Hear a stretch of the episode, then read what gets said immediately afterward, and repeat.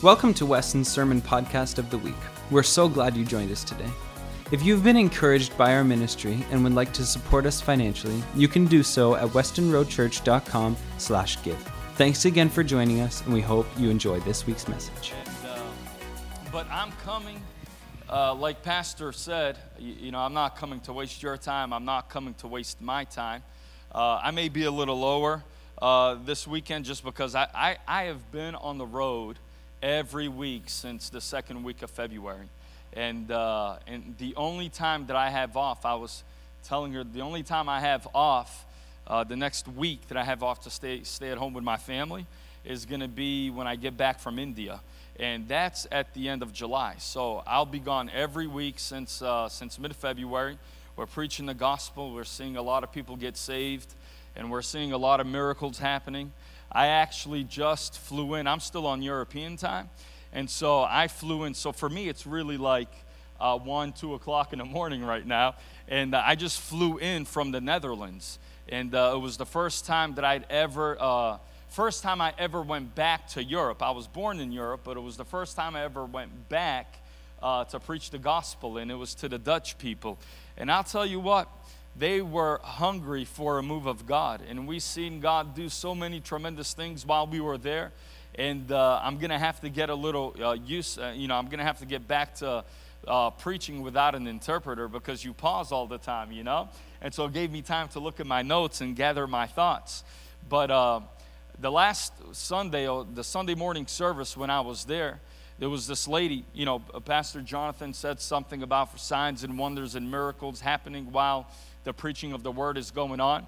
And let me tell you, it, that is so true that a lot of people will receive their healing or their breakthrough right in the middle of the message because when the power of God goes out and when you speak God's word, something just begins to happen in the atmosphere.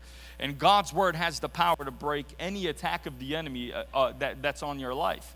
And so there was this one lady who came up to me after the service with, uh, with a translator, of course, and she said, While you were preaching, she said, I came into the service and my arm she's like, it was in so much pain all the way down my arm, all the way through my wrist. And she, she gave a, a, a condition that she had and what they had diagnosed her with, but she said she was in constant pain. But she said, while the word of God was being preached, she said, like halfway through the service, that she felt fire uh, she felt like a fire on her arm and it just wouldn't go away. And she said it slowly started at, at her shoulder, all the way down her arm into her wrist. And she said, before the service was over, she said, every pain and discomfort that she had in her arm was completely gone. And she says, I know that the Lord has touched me and that the Lord has healed me. And I told her to remain in that spirit of faith because, you know, the enemy oftentimes tries to come back later and try to say that things have never happened. And so, but I told her to remain in that spirit of faith. And so, while we were over in, in, in the Netherlands, my eyes were open to a lot of things. And uh, I realized, you know, sometimes you stay in America for so long, or, you know, even here in, in, in Canada, it's North America, all in all. But whether it be in Canada or whether it be in America, we live in, in a, we're blessed to live where we live. And we have a lot of freedoms that a lot of people uh, don't have all over the world. So I'm thankful that we can still serve God, uh, you know, eh, openly without, you know, of course, some people are probably going to criticize you and, uh, you know, say that we're closed minded to believe that Jesus is the only way. We're not closed minded. We're just Bible believing people because Jesus said, I am the way, the truth, and the life, and no man comes unto the Father except through me. And, uh, you know, when I was coming through the border just a little while ago, uh, the, the border agent or whatever you customs officer uh, was asking me, why, why are you coming into Canada? And so, thank you for that letter of invitation because they always give me a problem, and I always have to give them a letter of invitation from the church that I'm coming. And I handed it to him, and he said, "Well, why are they bringing you here to speak in Canada if you live in America? How do you how do you know the pastor there? How did you guys get connected?" And I told him I went to Bible college with him, and he says, "How long have you known him?" And I said, "For you know, well over 20 years, almost 20 years that we've known each other." And um, and so he said, Well, what are you going to be preaching about? And I said, What am I going to be preaching about? I said, You know, uh, preaching about Jesus, preaching about salvation and healing and the fire, you know, I didn't say the fire of the Holy Ghost, but I said the Holy Spirit. My son goes to a Baptist school, and I went to go pick him up one day. And uh, well, he went to a Baptist school. We quickly got him out of there.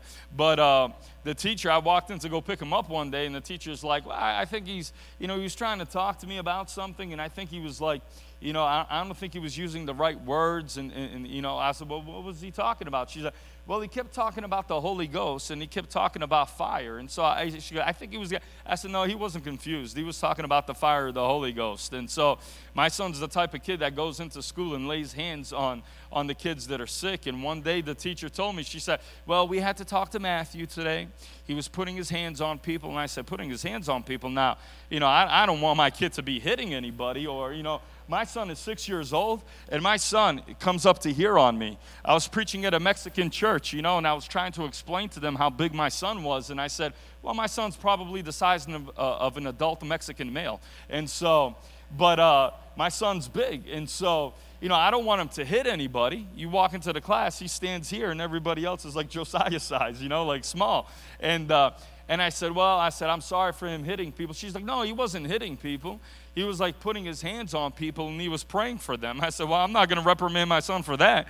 I said, You know, we believe on the laying on of hands. And so I'm glad that my son at the age of six has an understanding about the laying on of hands. And uh, when I preach, if I were here today, when I uh, pray for people and lay hands on people, he would most likely run up from his seat and start laying hands on people with me. And you know, a lot of people will say, well, you know, your kid shouldn't be up there. No, I want my kid by my side because I want to teach him in the ways of God. I want him to understand that there's nothing that we could ever face in life that the power of God is not able to take care of. Can somebody say amen?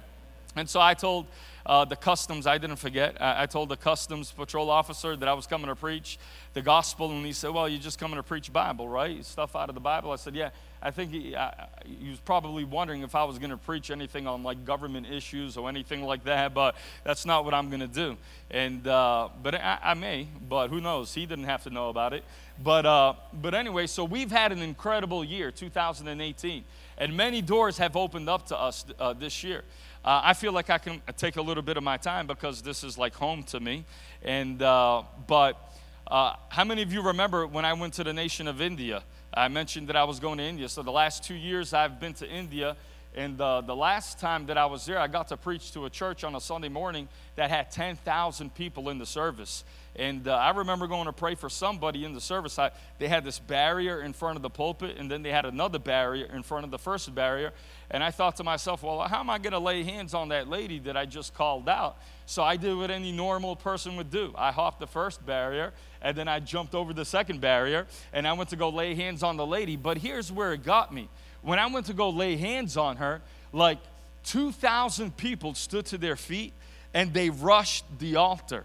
And the workers had to come and get me and literally throw me back over the barrier. And they said, That barrier is there for your protection. And I said, What in the world is going on? They're like, Well, the people have so much faith. They believe that if they just, you know, touch the man of God that's preaching, they believe that they'll get their healing. And I thought to myself, I said, I want that same fire and that same faith that they have to get on the inside of me so I, that I could bring this back to America and bring it back to Canada. Because how many of us know that we need a mighty move of the Holy Ghost in our nation? And I believe, God, you know, I, I don't believe that the enemy is going to have the upper hand. You know, I hear a lot of people, you know, if you're, if you're in the States, you'll hear people say, well, the devil's got complete control in Canada. If you're in Canada, I've even heard some people say, well, the devil's got complete control of the United States and the people that are there. But let me tell you what America and Canada does not belong to the devil. America and Canada belongs to the Holy Ghost. Can somebody say amen? And so I believe that when, before Christ comes back, we're going to experience a mighty revival here uh, in, in North America. And while I was there, you know, I remember preaching one time in New Brunswick, Canada, and there was a young gentleman in one of my services that got saved out in the boondocks of New Brunswick, Campbellton, New Brunswick. And he was actually there visiting his father, uh, visiting his father on a trip. And so when he got saved uh, under our ministry years ago, he asked me, he said, Well, I, I live, you know, I live in Toronto, and I'm looking for a good church in Toronto Do you know of anybody or of any good churches uh, that are in that's in the Toronto area? And I told him, I said, I know of one church. I think I had been here prior to that, but I said, I do know of one church. I have two friends that you know pastor that are pastors at a church uh, in Toronto. And so I told him to come here to Weston Road Pentecostal Church. And uh, it's still Weston Road Pentecostal, right? My church was Charleston Pentecostal Church, but now they changed it to Charleston Church. So I didn't know if you did the same thing. But I sent him here to, uh, to this church, and he came, and, I'm, and he's still here, right? He moved to Brantford now, but it was Aaron. And so Aaron came here, and I'm glad that he got plugged. He got plugged into the church, and his faith only grew stronger and stronger and stronger. And so you see, both uh, of our ministries, Household of Faith and Weston Road, did something, uh, both worked together. And some of you probably didn't even know that. But we worked together. We, I brought in the harvest, and then Weston Road did the discipling. And you did a good job because he's still living for the Lord. Can somebody say amen? And so I'm excited about what God's going to do here uh, here in these next few days. I believe that things are going to break off of people's lives. I believe some of you may be believing for some things in your life to happen. Well, guess what? God's in a business of making things happen in your life.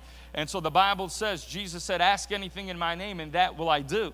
In another translation, it says, uh, I think it's in the revised edition, it says, if I don't have what you ask me for, Jesus said, then I'll make it happen. And so I believe God's going to make some things happen in your life this weekend. Can somebody say amen?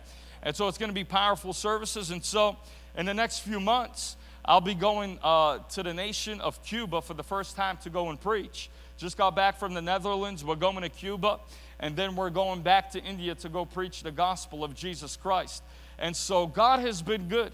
Just to, you know, People say that the preaching of God's word doesn't do anything, but I've realized in the last 15 years that when you preach God's word, it still draws in the lost and it still heals the sick because God said, I'll watch over my word to perform it. And so a lot of people don't see things happening in say in their ministries. Why? Because they're not preaching the Word of God. But once we get back to the Word of God in nothing but the Word of God, you know, I believe that's when we'll start to see things happen, not only in our lives, not only in our ministries, but we'll, we'll begin to see things happen in our community. And so, like Pastor Jonathan said, this is the first time that I've been here since the last time, uh, you know, the, the church is brand new. The last time I was here, they still had that orange colored carpet here. Praise the Lord. Then now you have some beautiful carpet here and uh, beautiful white walls. And uh, but I remember, you know, when I was here, I told them, I said, you know, this is only, and I actually said it in front of the church. I said, this is not the vision. This is only the platform to see the vision come to completion. And so I remember telling Pastor Jonathan, it just hit me while, I was sitting there that I said, wait until you this new, uh, you know, the remodeling happens. You're not even going to be able to fill, uh, you know, everybody that wants to come in here. This place is going to be packed out, and I believe that. And, and who knows? Maybe not sort, not not saying that you'll sell this place, but it could be used for the youth group, and then the church just moves into a bigger place. And so, don't ever underestimate what God wants to do. I think a lot of times we keep God in the box, but God is too big, too big to be put in the box. Can somebody say amen?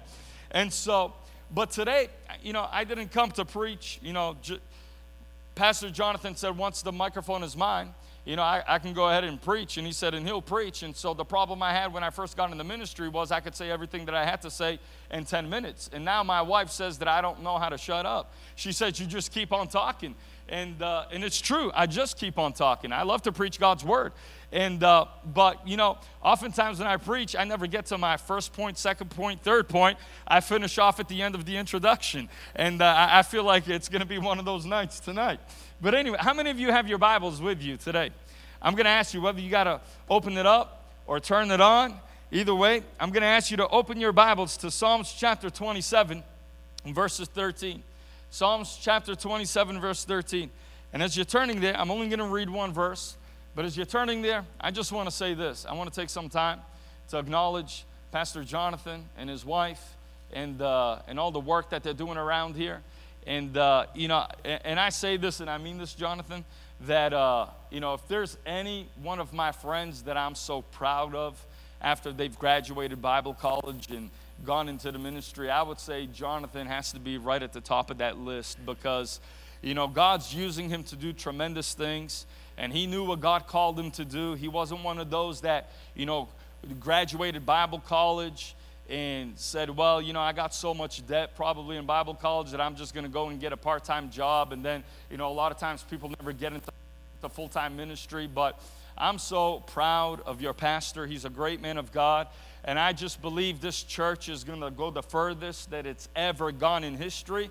And I believe the Lord's going to use my friend Jonathan. I'm not ashamed to say he's my friend and he's going to use this, this church, this building, and the individuals that come in here to make an impact for the kingdom of God here in the North York area. Can somebody say amen? amen. And so today I want to read out of Psalms chapter 27, verse 13. I'm only going to read one verse, and this is David who writes this, and he writes, Yet I am confident that I will see the Lord's goodness while I'm here in the land of the living. Let me read that again. It's out of the New Living Translation that I, that I read that. He said, Yet I am confident that I will see the Lord's goodness while I am here in the land of the living.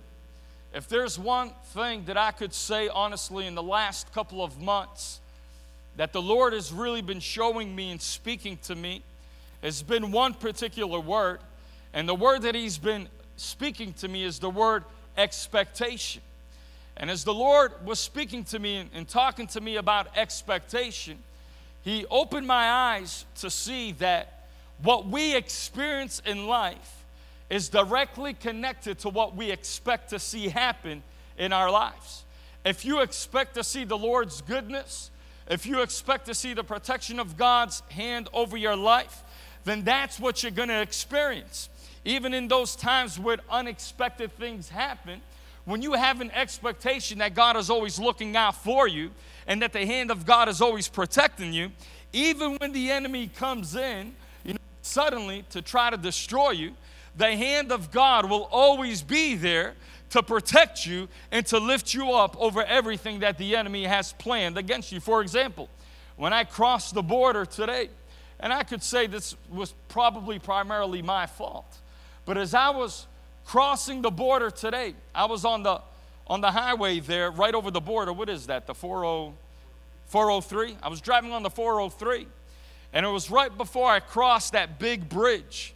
And as I was getting ready to cross the bridge, probably, you know, maybe a mile or two miles before it, I, I kind of got distracted for a little bit. And I looked down towards the, the floor of my car but it was probably like a one second or a two second distraction. I told, I called my wife up, you know, maybe like 10 minutes after until I calmed down. But uh, when I looked up, I saw myself going straight into this SUV. And without even thinking, I swerved my vehicle so hard that when I swerved going about 70 to 75 miles an hour, I literally felt all four vehicles uh, all four tires on my vehicle lift up off of the ground, and I slammed back into the pavement and swerved the wheel again. And I told my wife it was only the hand and the protection of God that was upon me because I don't know how that vehicle did not flip. The last thing that my, my wife needed to hear was that her husband had got into a car accident on the 403. But I knew there's been many things that I've experienced in life and experienced in my ministry. But I've never experienced the divine protection of God in such a way like I did today. And I'm thankful for that because I have an expectation that regardless of what the enemy may try to send my way, I expect God to always be there for me and for God to always protect me. I believe at that moment in time that God released his angels around my vehicle and protected me. I'm constantly praying. You know, you, you get into a, a lot of Christian circles and they think you're, you're a Fruit Loop if you start talking about angels. But angels are very real. And every day I try to release angels around my life and around my home and around my vehicle for the protection of the Lord upon us. Angels back in the day, you know, we read in the Bible, angels were a common thing. When, when they were praying for Peter's release in, uh, from prison, and uh, Peter, Peter got released from prison or escaped from prison. The angel of the Lord showed him how to escape. And when he got to the people's house who were praying for him, right? What happened was the young girl opened the door up and she was in such shock that Peter was at the door. Now they were praying that the Lord would free Peter out of jail. So when she sees Peter at the door, at the entrance of, of, of the door, she kind of got shocked and shut the door in his face and went back into the house and said, Peter is at the door. And they're like, Woman, you talk like a mad lady. You know, it, it's probably not Peter, but it's probably uh, Peter's angel that appeared to you at the door. So they believed in angels. But it got me thinking these people were praying they weren't really believing what they were praying because when she came and said that Peter was at the door, they automatically doubted. And so that's what happens with a lot of people sometimes. They pray, but yet they don't believe what they're praying. They know the right words to say, they know how to say it, they know what to pray. But when it comes to believing, they really don't believe. Well, I'm trying to believe. Well, when you try to believe, you know what you're really doing? You're walking in unbelief. Don't just try to believe, just believe the Word of God. And so every time I read God's Word, I take it to mean it exactly what it says. So when David said, I am confident that I will see the goodness of the Lord while I'm in the land of the living, not only was he saying that, not only was that written in the scripture for David's benefit, but that was also written for our benefit who would read that very same verse years later. And so today, you can say just like David that I'm confident that I will see the goodness of the Lord while I'm in the land of the living. I ex- and you should have an expectation that every time you gather together as believers in God's house, that it's not going to be another normal or regular Sunday. I say this everywhere I go, but I look at the church bulletins. They give me a bulletin as soon as I enter the sanctuary. And because I don't want to sound like a jerk, I, I take the bulletin. I don't, well, I'm the guest speaker, I don't need it. You know, I just take the bulletin and I read through the bulletin. My mom's church st- still does that. I don't know if this place does it, but my, no, you guys don't do it, but my mom's church still does it. Very old school. You know, they need to keep up with the times and just put everything up on the screen. Can somebody say amen to that? And so, but when I look at the bulletins, when I look at next Sunday or whatever they have their midweek service, what it says is we're going to have our normal order of services. We're going to have our regular Sunday morning praise and worship, or our regular morning, regular morning service, or re- regular evening services. But when we gather together as God's people, we should never expect that every gathering is just going to be another normal service or a regular service. But we should have an expectation of the Word of God that's being preached and believe that this Sunday or this Wednesday or whatever other day you may have service, we should have an expectation that that's going to be the time for our thing from our God. Can somebody say amen? And so David said, I'm confident that I, I will see the goodness of the Lord while I'm in the land of the living. But the truth is this in life, a lot of people, even in the church, we have been conditioned in life just to believe that struggles and downfalls are just the norm of everyday living. And many people have, have been raised with a mindset that says, well, before it gets any better, it's just gonna get worse. But today I want to show you, according to the Word of God, that your story doesn't need to be like everybody else's story. Because if you will stick to the Word of God in your life and you will follow through with what God has to say tonight, I've come to tell you, as God's servant, that you can experience victory over every situation that you find yourself in. You see, a lot of people say, well, you know, we're going to go. There was an old song that we used to sing the God of the mountain is the God of the valley. And let me tell you this God is God wherever you may be in life.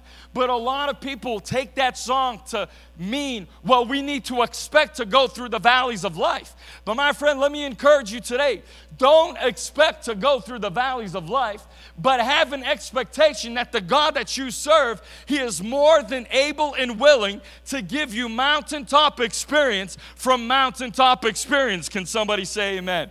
Because the Bible says in Deuteronomy chapter 28 that you are above only and you're never beneath. Can somebody say amen? You see, God's intention for you was not for you, God's intention was never for you to struggle in this life. But God's intention for you was that you would encounter victory in every situation that you may find yourself in. But the truth is this you can choose to believe that struggles will never cease to happen in your life. And if you, you know, if you believe that you're going to encounter struggles all the days of your life, then guess what? The enemy will accommodate your speech because his purpose, the Bible says, is to steal, to kill, and destroy. And what I've noticed, especially within the body of Christ, I hear a lot of people talking. You want to see, you know, you want to see where people's faith are at? Then just let them speak for a little bit because you'll be able to tell exactly where they're at. And you know, one of the biggest problems that I had when I first got into the ministry, or one of the things that I really didn't quite understand, is that not everybody is at the same level in their walk with the Lord. Not everybody is at the same level of faith as, as I am, or somebody else is at. We're all at different levels of faith. And so my, you know, my problem was I expected people to be, you know, at least be at the same level of faith that I was at. And I realized that when I had that mindset and had that mentality, that it sounded like I was coming off and like condemning people and judging people, but that's never my intention. But I've been doing this now for 15 years and I understand it's not, you know, not everybody is at the same level. But regardless of whatever level they may be at, understand God has more for you.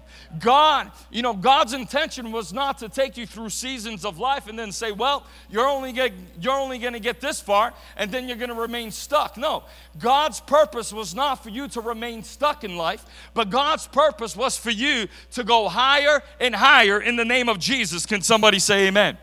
And what I've realized is that the devil does a good job trying to convince people that God is behind all the misery and hurt that they may face in life. But I've come to tell you today that God is not against you. The Bible says God is actually for you. The Bible says, for this purpose, the Son of God was manifested. Why? So that he might destroy the works of the enemy. And he came to destroy the works of the enemy so that you, as a child of God, can live in the abundant life that God has to offer you today. And so understand that when challenges and unexpected events happen in your life, you don't have to be pulled under by the troubled waters of life. But if you will line up your if you will line up your thinking to the word of God, then today, beginning tonight, you can walk on every troubled water of life and you can come out victorious in the name of Jesus. Because listen, when you when you walk in obedience to the word of God and line up your mindset to the word of God, you need to understand that God didn't give us the Bible so that it could collect dust on our coffee table. No, but God's word is actually our instructional manual in life so that we can always come out on top in the name of Jesus. Now, listen, I'm not saying that you're never going to encounter any battles or oppositions in life, but through those battles and oppositions, my friend, you don't have to struggle. Because the Bible tells us in Second Corinthians, I believe 15, verse 57, that Jesus Christ always gives us the victory. Can somebody say amen? Now, I'm sure that we've all, including me, we've all encountered battles uh, encountered our own personal battles in life. And maybe you're in the middle of a situation right now. Maybe you're in the middle of a battle right now.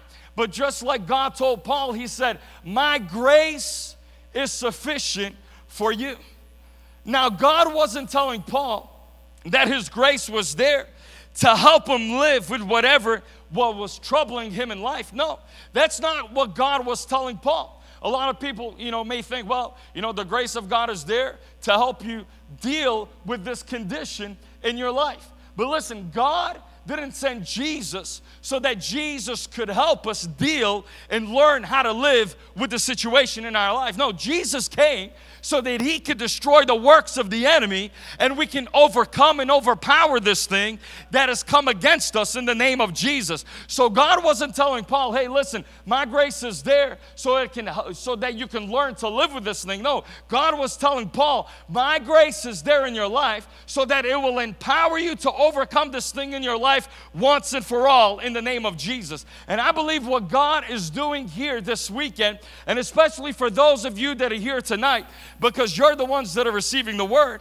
And so I believe what God is doing tonight is He's releasing a grace upon you tonight to overcome it, whatever it is that has been troubling you in your life. Because no matter who you are, or no matter what your title may be in life, whether it be a doctor, whether you be pastor, whether you be evangelist, you know what I've learned? Everybody has something that requires the grace and the power of God to overcome. You see, David, what he, he, he had the grace of God to overcome Goliath. For Shadrach, Meshach, and Abednego, it was the fiery furnace. And even Jesus, by the grace of God, which empowered him and enabled him, he overcame death hell, and the grave. And over 2,000 years later, after Jesus overcame death, hell, and the grave, God is releasing a grace upon us tonight as a child of the living God, living in a new and a better covenant. God is releasing a grace upon us so that we can walk out with the victory in the name of Jesus. Can somebody say amen? Because you need to understand when Jesus walked out with the victory, you and I automatically inherited that same victory. But just because we have the victory right now, it doesn't mean that we're not going to encounter any resistance in our life. See, throughout the Bible, every victory from Genesis to Revelation, every victory that God's people saw came with resistance from an enemy. Paul encountered resistance in his life. Moses encountered resistance in his life. Even Jesus encountered resistance in his life. But as these men relied on the Holy Spirit, the resistance that they encountered in life it didn't weaken their faith, but it only made them stronger in the name of Jesus. And I tell you today that some of you may be encountering resistance right now, and the enemy may, may be throwing everything that he has against you. But I've got good news for you. The Bible says, No weapon that is formed against you shall ever prosper. So the enemy has weapons, and he's going to unleash everything that he has against you. But the good news of the gospel is if you make Jesus number one in your life and you're hooked up to him, him, none of the enemy's weapons will prosper against you in the name of Jesus. Can somebody say amen? And so, as you encounter resistance in life, it's not going to weaken you, it's only going to make you stronger. The resistance that you encounter in life, it should do nothing but only fuel the fire that's on the inside of you that says, whatever it is the enemy's throwing my way, whatever battle it is that he's trying to come against me with, I'm not going to lose, but I'm, and I'm not going to fall short of my assignment. The victory already belongs to me, and the devil is under my feet in the name of Jesus. But the question you have to ask yourself in the midst of resistance is this Will I rely on my own ability or will I rely on the power of God? Because I said it just a few moments ago the results that you experience in life are going to be directly connected to where you place your trust. So that's why, as children of God, you have got to learn to not always believe what your five senses are telling you. You see, many people allow what they see to be greater than the Word of God. And because many have encountered, and because many allow what they see to be greater than the Word of God, many of them have encountered unnecessary struggles. How? By allowing what they see to be greater than, the, than God's Word.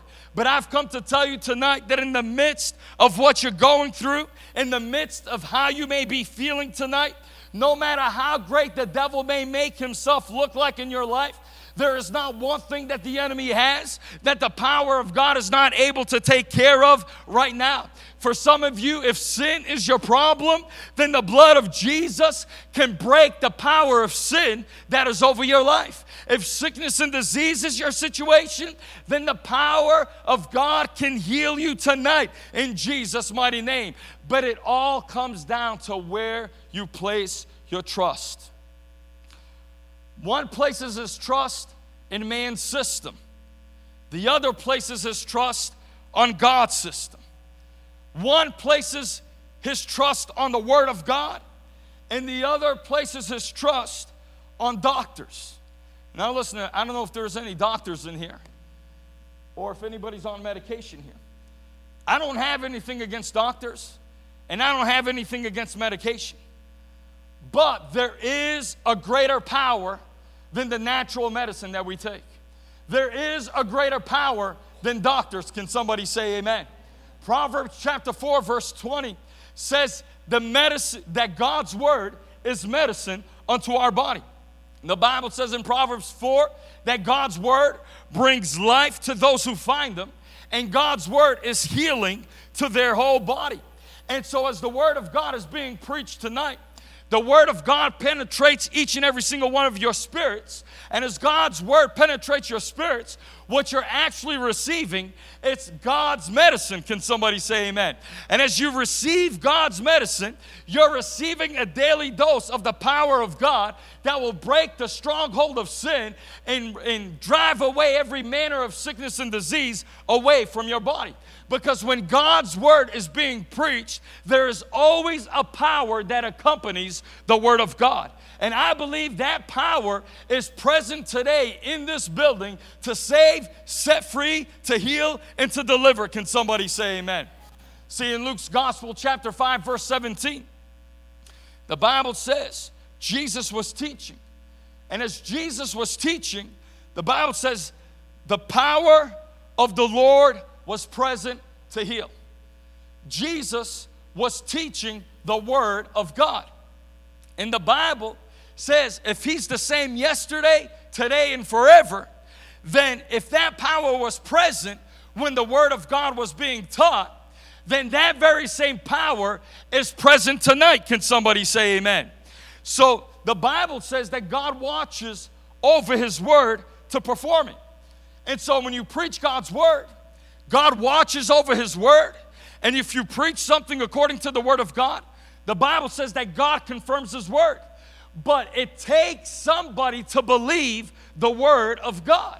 And so if you can believe, no matter how great your situation may be, because I hear a lot of people say, well, preacher, you just don't understand how great my situation is, how big my problem is. Well, if you can believe God to do something big in your life, and if you're bold enough and big enough to say it, then let me encourage you today. The God you serve is big enough to make it happen in your life in Jesus' mighty name. Because the Bible says He is able to do what? Exceeding abundantly above all that you could ever ask or think. So that's why you've got to make room for the Word of God in your life. Because when you make room for the Word of God in your life, you know what you're doing? You're making room for the power of God to freely flow in your life. And when you make room for His power, then every harassing spirit that seeks to torment your life and to harass you, it has to be broken and it has to come under the authority of the name of Jesus. Because let me tell you what, when you're hooked up to Jesus, you're not positioned to lose. When you're hooked up to Jesus, you're positioned to win. And that's the beauty of the born again nature. Because when you become born again, not only does God forgive and forget your sins, but the Bible says He also positions you to have constant victory over every stronghold of life. And I'm going to show you how He positions you. Because the Bible tells us in Ephesians chapter 1 that Jesus is seated at the right hand of the Father. He's far above every power and far above every principality. Now, how many people believe that in Ephesians 1? That Jesus is seated at the right hand of the Father, and the Bible says he is far above every power and far above every principality. And a lot of people in the church, they don't have a problem believing that because he's Jesus. What a lot of people have a problem believing is Ephesians chapter 2, verse 6.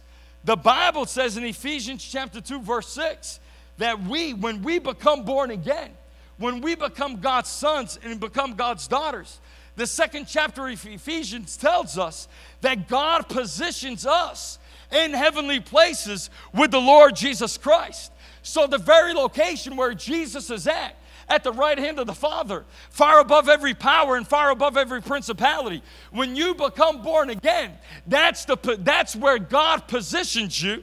And so, not only is Jesus far above every power principality, what that means is, as a child of God, you too are far above every power and far above every principality in the name of Jesus. Now, I know some people may be thinking, well, I'm suffering with this condition. I'm not saying that you're suffering with it, I'm not saying that you're not suffering with the condition. I'm not saying that you're not encountering any battles in life. But what I am telling you is this as a child of God, you are far above not only every devil, but you are also far above every word work and every assignment and plan that the enemy throws your way. And so if you're far above, then there's no absolutely no way that you can lose while you are here in this life. When you became born again, God positioned you in heavenly places so that you could come out victorious in every situation. Can somebody say amen?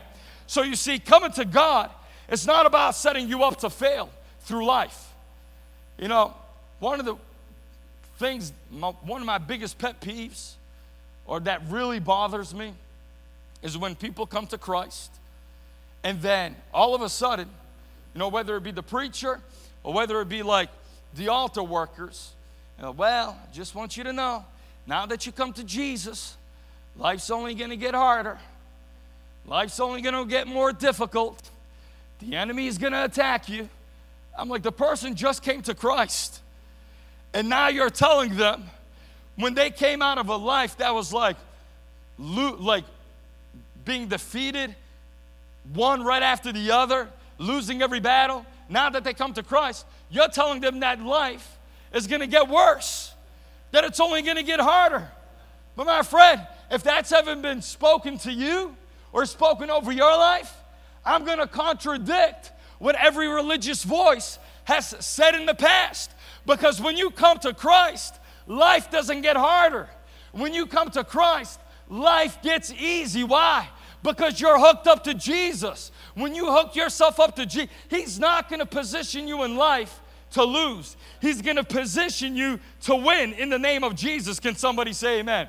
So coming to Christ it's not about God setting you up to fail, but coming to Christ is about God positioning you to walk in victory over every work and over every agent of hell in the name of Jesus. And so when the enemy tries to attack your mind, and tries to come at you with his weapons and tries to attack you in life, you need to remind yourself and you need to remind the devil that you are seated in heavenly places with the Lord Jesus Christ. Can somebody say amen? You see, you ever hear of that phrase? If life throws you lemons, then make lemonade. I hate that stupid phrase. Hate it. Well, if life throws you lemons, then make lemonade. You know what I tell people? If life throws you lemons, you throw the lemons of life right back at them. Because listen, you weren't made for the lemons of life. You were made for the best of what God has to offer you. Can somebody say amen? The Bible says, I can be confident that I will see the goodness of the Lord while I'm in the land of the living. Another word for that word goodness is the best. So, what God, what, what David was saying is, you can be confident that you will see the best of what God has to offer while you are here in the land of the living. But not only can you be confident that you'll see the best, but the Bible says, surely goodness and mercy shall follow you all the days of your life. So I don't know about you. I expect to see the best of what God has to offer me. A few months ago, for those of you that I'm friends with on Facebook or follow our ministry, you'd probably have seen in the last little while, my wife and I sold our first home and we bought another home. I knew that the Lord was expanding our ministry, and so I knew it was time for us to leave. We had two bedrooms in the old house. I have a son and I have a daughter. My son is six years old.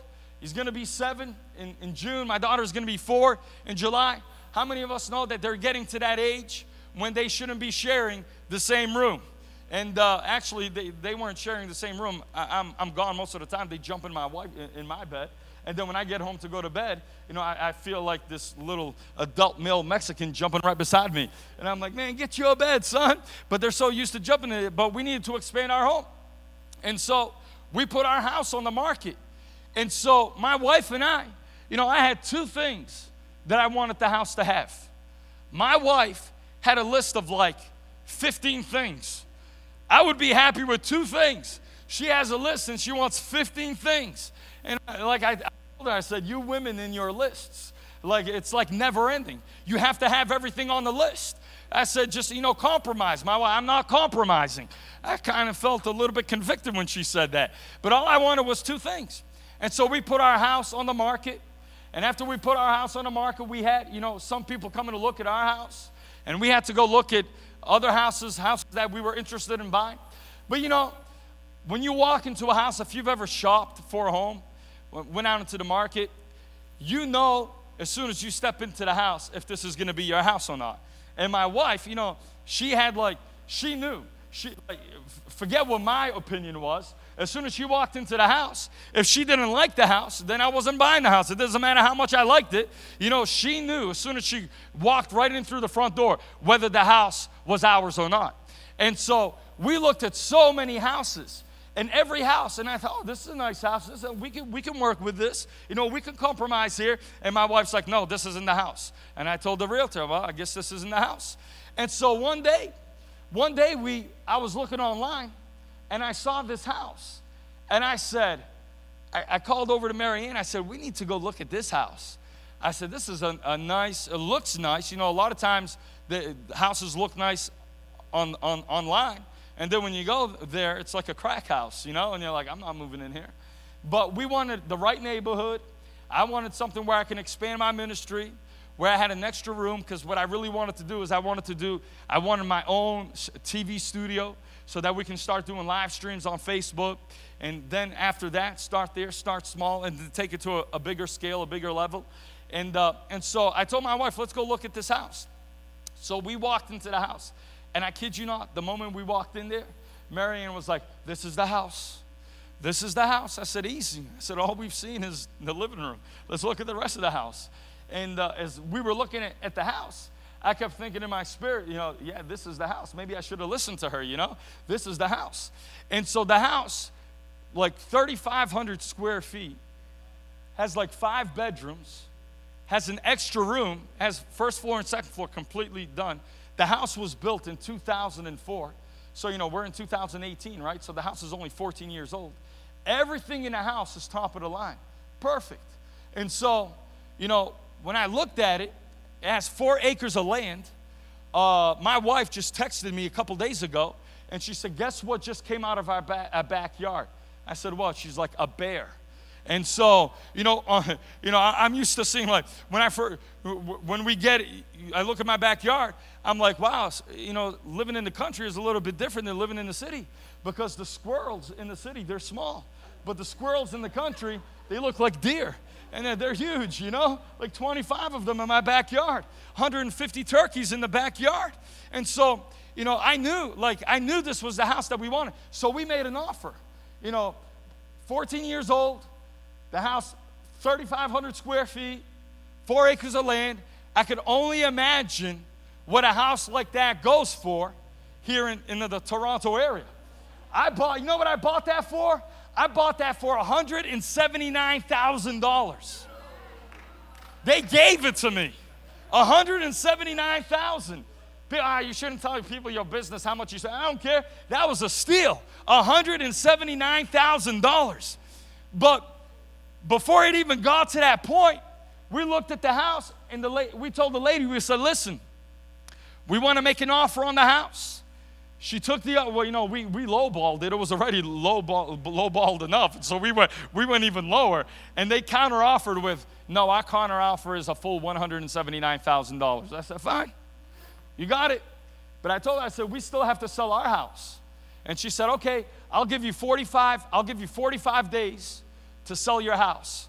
She says, but there's, there's a, a contingent that you, uh, that you sell your house in the 45 days. Or if somebody else comes in and gives me a better offer, then I'm going to break the contract with you and I'm going to take their offer. And I said, all right, only fair, you know, people want their money. And uh, so we had people coming to look at our house. And uh, person after person would walk into our house and they would say, Wow, this is a lot of potential. This is a beautiful home. And I heard like 15 people say that. And my realtor called me up one, one uh, final time and said, Well, the person that just came to look at your house, they said very, it has a lot of potential. It's a beautiful home. And they said, This house is not going to be on the market for too long. And I told her, I said, You know what? I've been hearing that now for the last four months. I need to hear, I don't need to hear my house is beautiful. I don't need to hear, well, it's got a lot of potential. I need to hear somebody say, hey, here's the offer. This is the offer that I'm going to make on the house. And so we had 45 days to get this house sold. On day, I had somebody coming to look at my house now on day 45. On day 44, somebody went and looked at the house, my house that I wanted. They went and looked at the house and they made an offer to, to the seller. Now, on day, that, was on day 44.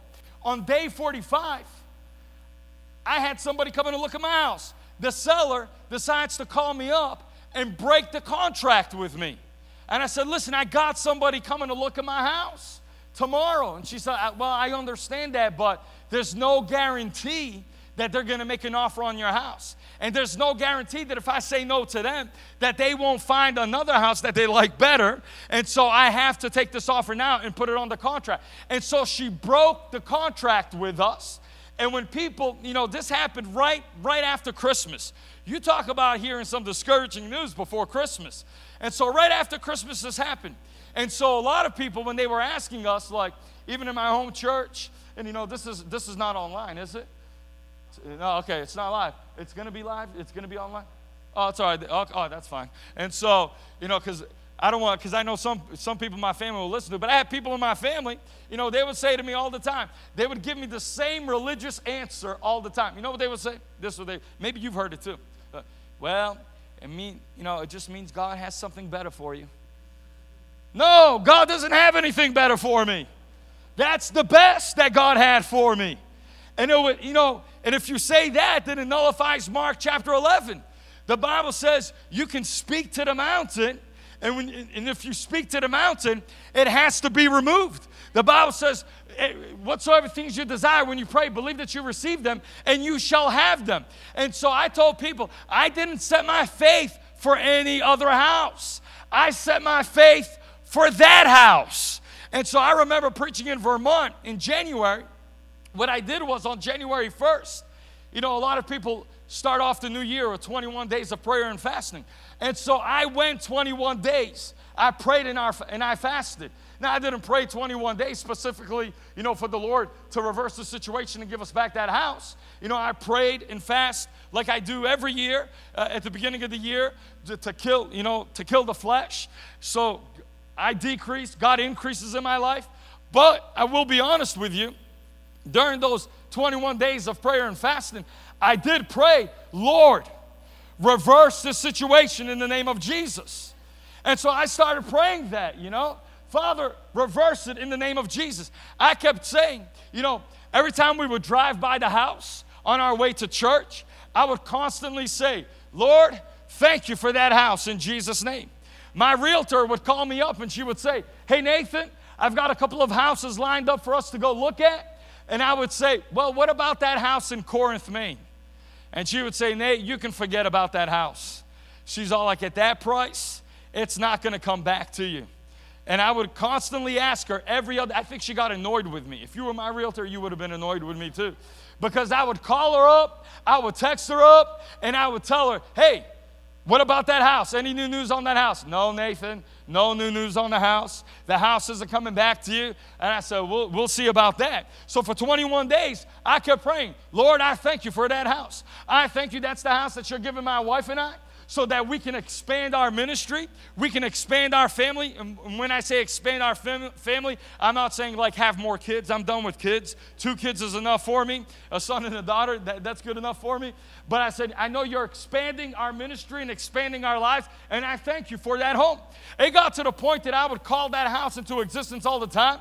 That when my son, when we would drive by it, my son would look at it and he would say, Hey, daddy, there's our new home. And so my son, my son started speaking that into existence. So I prayed for 21 days. And so I had somebody come and look at my house. Uh, you know, the lady that came and looked at my house on day 45, well, she came back a week later and she wanted to look at the house again. So when people come back and, you know, they look at the house uh, a second time, then, you know, that's saying something good. There's potential. So then another week goes by after she looks at it the second time, and she wants to come and look at the house a third time. And I told my wife, I said, she's coming to look at it a third time. I said, it must mean she's ready to make a decision. So finally, she made a decision. On the 20th, 21st day of my prayer and fasting, she made a decision and she put an offer to our home. And we said, We'll take the offer. We told her that we still needed to find a house, though. And so she didn't know that because we didn't, you know, we didn't tell her. And so she said, Well, I had no idea you guys didn't have a home to, to move into. She's all, Well, she's like, My offer stands only for 10 days, though. She's all like, If you don't find a home within 10 days, then I'm to break the contract with you guys and I'm to look for a different house. Well, the other one gave me 45 days. This one's now giving me 10 days. The days are going shorter, and shorter, and shorter.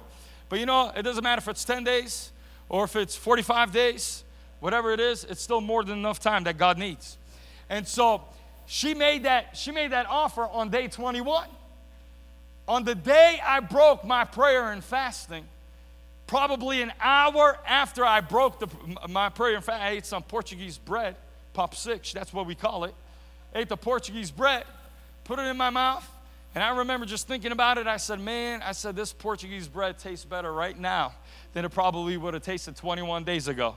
Now, after not eating for 21 days, people say, What kind of prayer and fasting did you do? I did a biblical one. I stayed away from food. And so I, I, I ate the bread, and an hour later, I get a phone call from my realtor. And she's all like, Nate, you are never going to believe this. I said, Honey, try me. I said, I'm in the business of believing the impossible. She saw, like, well, you know how you, she, kept, she said, you know how you kept annoying me with asking about that house in Corinth? She said, Are you interested? I said, Am I interested in what? I said, Buying the house? I said, Yeah. She's like, Well, she said, The house has come back on the market. I said, What happened? She said, Well, the buyers were giving the seller a hard time. And I said, They were? She said, Yeah, they wanted everything in the house fixed. They even wanted like new doorknobs in, in, in, on the doors, and they wanted new moldings. Well, the house has been lived in for 14 years. You know, it, of course, there's going to be some wear and tear in it. It's nothing, I'm Portuguese, nothing a little paint can't take care of and make it look brand new. Can somebody say amen to that? I know there's a lot of Italians in here. There's nothing that you, you know, paint, done. paint goes a long way. Take paint, it goes a long way. And I, I said, yeah, I'm interested. And she said, well, she said, the, buy, the, the buyers are giving the seller a hard time. They want everything in the house fixed. They had an inspection done in the home. None of those things need to be fixed at all for, for, for, the, for the sale of the house. But they're just nitpicky. They, they even want brand new carpet all downstairs. And the owner, you know, the, the, the, the seller was just getting aggravated with them. And so she decided that she was going to break the contract with them. And she said, I'm breaking the contract with this couple, and I want to sell my house back to the original couple that wanted my house. Well, here's the good news of the story. She didn't even know that our house had gone on the contract the day before because her realtor said that you're taking a big risk going back to that couple because they still have to sell a house. She says, Well, I'm willing to take the risk. Well, what they didn't know is my house came on the contract the day before. So when they called us up and asked us if we wanted to buy the house, I said, I absolutely want to buy the house. Then my realtor said, Well, we can go and do another quick walkthrough before you decide whether or not you want to buy the house. I said, Lady, I've been praying for this for 21 days. Ain't no need for me to go back through that house. I know this was the hand of God. And every person that said to me, Well, maybe God's got something better for you, I went back to each and every single one of them and I told them, Listen, God had the best for me. And I started quoting that scripture. I'm confident that I'm going to see the best of what God has to offer me while I'm here in the land of the living. Can somebody say amen? And not only that, like Paul Harvey says, the story gets even better. You know what it, they you know what the buyer, the seller did? The seller said, "You know that other couple was annoying me so much, I didn't even want to fix anything for them. But because you guys are willing to buy my house back after all the hassle that I put you guys through, everything that they wanted fixed and everything that was on the inspection report that should get fixed but that it wasn't required, for the sale of the house. I'm to fix everything back up for you guys and give it to you guys brand new. You see, when you when you live for God and when you're hooked up to Jesus, He always has His hand over you in the name of Jesus. You can expect. I had my mind set that God was going to give me that house, and God gave us the house. Why? Because I knew that I was going to see the goodness of the Lord while I was in the land of the living. A lot of people think, well, I'll only see God's goodness and I'll only see the best of what God has to offer me when I get to heaven. No. God, Jesus came and he reversed the curse that was upon mankind so that you and I no longer have to live under the curse. But he came so that you and I can live life the way it was meant to be, so that we can eat of the good of the land. Can somebody say amen? Now, there was a lot that went into that. Not only was there prayer and fasting that, that went into that, but I remember there was a gentleman by the name of Ted Shuttlesworth Sr., where he was, he was doing something on Facebook Live, on a live stream, and, he, you know, he was taking, he was uh, taking up an offering, and he said, listen, I want you to wrap your faith around this seed. And he says, I want you to sow into the kingdom of God and sow what God speaks to you. And at that time, when he was challenging us to give something significant to the kingdom of God, I felt in my spirit what to give something significant. And I told my wife, I said, this is really gonna hurt if we like go with this, this amount of money. You know, it's really gonna hurt. But let me tell you what, I realized that that was, that was the greatest lesson. Buying that house, that was the greatest lesson that I've ever learned. Number one, on the words of your mouth, that there's power in the words that you speak, that, you know, you can have what you say. And then the second thing that I learned is the power of a seed. And when you sow generously into the kingdom of God, into kingdom work, when you take care of God's needs, when you take care of God's business, God will always take care of what you need. And so we sowed something significant into the kingdom of God. And it was only a matter of days before that house was transferred back into our family. Can somebody say amen? But let me give you the key to experiencing the goodness of God all the days of your life. And I'm going to end with this because I want you guys to come back Sunday morning and Sunday night. I don't, I don't want you to think that I'm a long winded preacher. You probably already think that, but it's all right. But I want to give you one principle to experiencing the goodness of God all the days of your life. And that one principle is this Number one, you got to be in right standing with the Lord Jesus Christ. And number two is obedience to the Word of God. The Bible says if you be willing and obedient, you will eat the good of the land. The Bible tells us in Psalms chapter 35, verse 37, great is the Lord who delights blessings his servants with peace.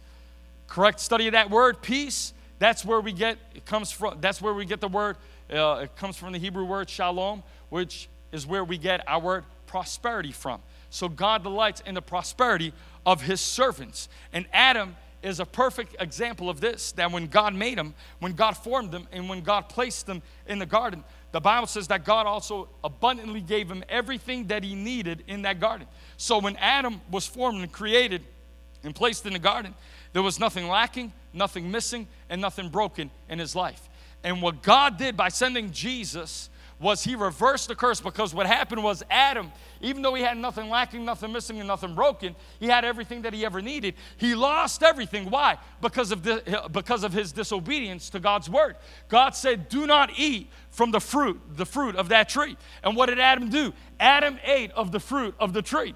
And because he ate of the fruit, he, was, he, was, he rebelled against God. He was disobedient to God's word. And what did he do? He lost everything that God had given him. But thank God for the second Adam, who the Bible says is Jesus. And when Jesus came back, he did, he, he succeeded in everything that the first Adam failed. The second Adam, Jesus, he succeeded in doing everything that the word of God commanded and spoke of. And so the Bible says, because Jesus was obedient even till, uh, until the point of death, the Bible says his sacrifice on the cross reversed the curse that was upon him so that you and I can now experience our own Garden of Eden here in the world. So even though this world system may be broken and this world system may be messed up, you and I, as a child of God, the Bible says we can experience our own Garden of Eden here uh, on the earth where there is nothing lacking, nothing missing, and nothing broken.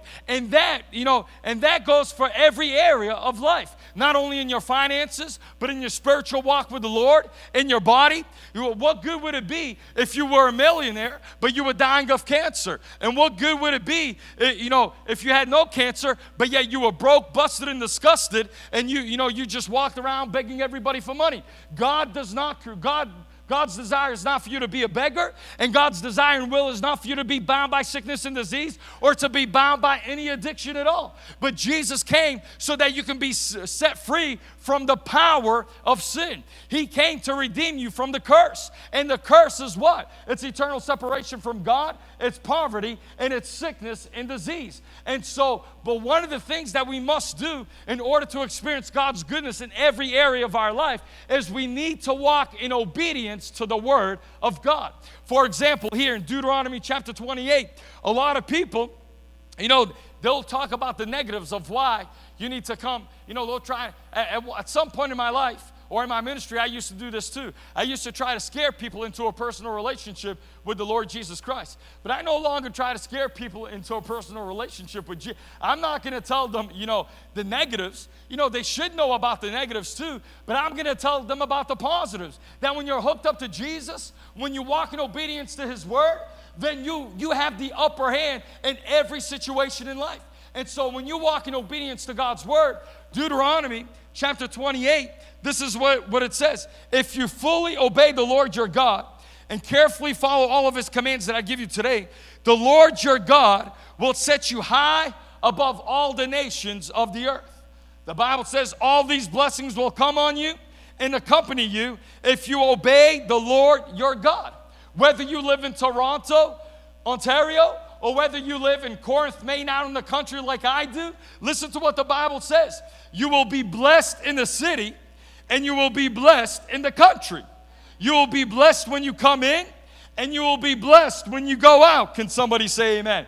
And listen to what the Bible says that when the blessing of God comes upon you, when it comes upon your home, when it comes upon your body through you know divine health, when it comes upon your finances, verse 10 says, then all the peoples on the earth will see that you are called by the name of the Lord, and they will fear you. The blessing of God that is on your life is evidence that you are a child of the Most High God. When people look at you who have no understanding of the scriptures, have no relationship with God, they will come to one conclusion only that the reason you live the way that you live and that you're blessed the way that you're blessed is because you serve Jehovah God you serve Jehovah Jireh, the God who is your provider, and you serve Almighty God. Can somebody say amen? So when you walk in obedience to God's word, God has no other option but to release a blessing upon you. Deuteronomy chapter 28, verse 13 is probably one of my favorite scriptures in the, in the Old Testament. It says, The Lord will make you the head and not the tail. If you pay attention to the commands of the Lord your God that I give you this day and carefully follow them, you will always be at the top and you will never be at the bottom. I think some of you need to get that revelation tonight. You will always be at the top. You will never, ever be at the bottom. Everybody has Facebook. I remember growing up, people always used to say, you know, television is the devil's tool to try to get into, into the homes of the people here on the earth. Which is true. There's a lot of bad stuff on television. There's also a lot of good things on television. But the people who say that television is the devil's tool are also the very first people that will believe everything they see or hear coming from the television. This past week, a minister of the gospel was asking for $54 million so that he can buy a brand new jet and fly all over the world. Now, listen, I don't have a jet. Why? I don't fly all over the world. I have a car. And people are getting mad because he wants to fly around in a jet. And I'm reading the comments of all these people that are speaking, right? And half of them, not even half of them, 99% of them, have no clue what they're talking about. Well, if he had taken that $54 million and given it to starving children or to churches that need it, do you know how much this one minister of the gospel has already poured into the kingdom of God to see God's kingdom advance here on the earth? He's asking for a jet. You know why? Because he preaches in New York City on a Sunday morning, and then he could be out in California on a Sunday night preaching the gospel. And then he goes to Zimbabwe. Then he goes to India. Then he goes to Chile. Then he goes to Barbados. Then he goes to Brazil, into Italy. And he goes to Portugal to preach the gospel. His ministry is not limited me saying, Why does he need a jet? Why doesn't he just use a car? would be the same stupid response that somebody would tell me, Well, why do you need a car to drive all the way to Toronto? Why don't you just use your mountain bike? Because it's a, it's a lot more work. It would take me, I wouldn't make it to Toronto in time for the service. I would have had to, by the way I ride a bike, I would have had to taken off from my house like two and a half months ago to make it in time for tonight's service. As you can tell, I'm, I'm not one that likes to exercise. I've lost a lot of weight, but it had nothing to do with exercise. It just had to do with eating right and putting good food into, into my body instead of the Twinkies and the ho hos and the nutty bars that I used to eat. So now I eat my vegetables. What, what's so hard to understand? that God doesn't have second best for you, God has the best for you. And David said, I'm confident that I will see the best of what God has to offer me while I'm in the land of the living. A lot of us have this mindset that, you know, maybe not for me, maybe for somebody else. No, yes, for you. You're the apple of God's eye. You're God's son. You're God's daughter. My son, he can ask me for anything. My wife says, You're like the good parent and I'm the bad parent. She said, They keep asking me for things, and I say, No, you come back home from trips and you come bearing gifts. Because I love my children. I was in Holland. I brought, you know, I'm not a Holland soccer fan, but because I was in Holland, I brought back the, the Holland national team jersey so my son could wear it. I brought my daughter couple of stuffed animals and I bought her some wooden shoes. The Dutch wear wooden shoes. It's the funniest thing ever wooden shoes. So I brought some back for my daughter. I'm to come back bearing gifts. Why? Because I love my kids. They didn't even have to ask for it. You know what? My kids, they just expect when daddy gets home, he's got something for me. And so when you come to church, you should just expect that God has something for you. Hallelujah. Can somebody say amen? Expectation of what you're believing for is the key. Expect big things from God. There was a gentleman by the name of A.A. Allen, a preacher from a long time ago, and he said, Believe big, think big, speak big, and God will do big. How many people need God to do something big in their life tonight? How many people are believing for the hand of God to intervene in your situation? Because if you believe and expect Him to move in your life, then God is going to show up and He's going to show off in the name of Jesus. Why? We sing that song. He's a good, good Father. He's a good Father. You know what I've realized? We can sing a lot of things, but once we begin to preach it, people get this look on their face like they were baptized in lemon juice or something like that. It only sounds good when we sing about it. Hillsongs, years ago, when I first got saved, I used to listen to a lot of Hillsongs. That's what everybody was listening to at the time. I think a lot of people are still listening to them right now. But I've moved on past Hillsongs, and I like other I like other groups now. But they used to sing a song back in the day when I was in Bible college. So blessed, I just can't contain it. Yeah. Or faith, I can move mountains. But the moment a preacher gets behind the pulpit and starts preaching on the blessing of God, everybody gets upset everybody gets angry. And what I've realized is this in my services the greatest request, even going online, going on Facebook, and people commenting on the video streams, on the live stream. What do you need prayer for? What do, what, what do you need God to do in your life? Uh, just about everybody says, I need a financial miracle in my life.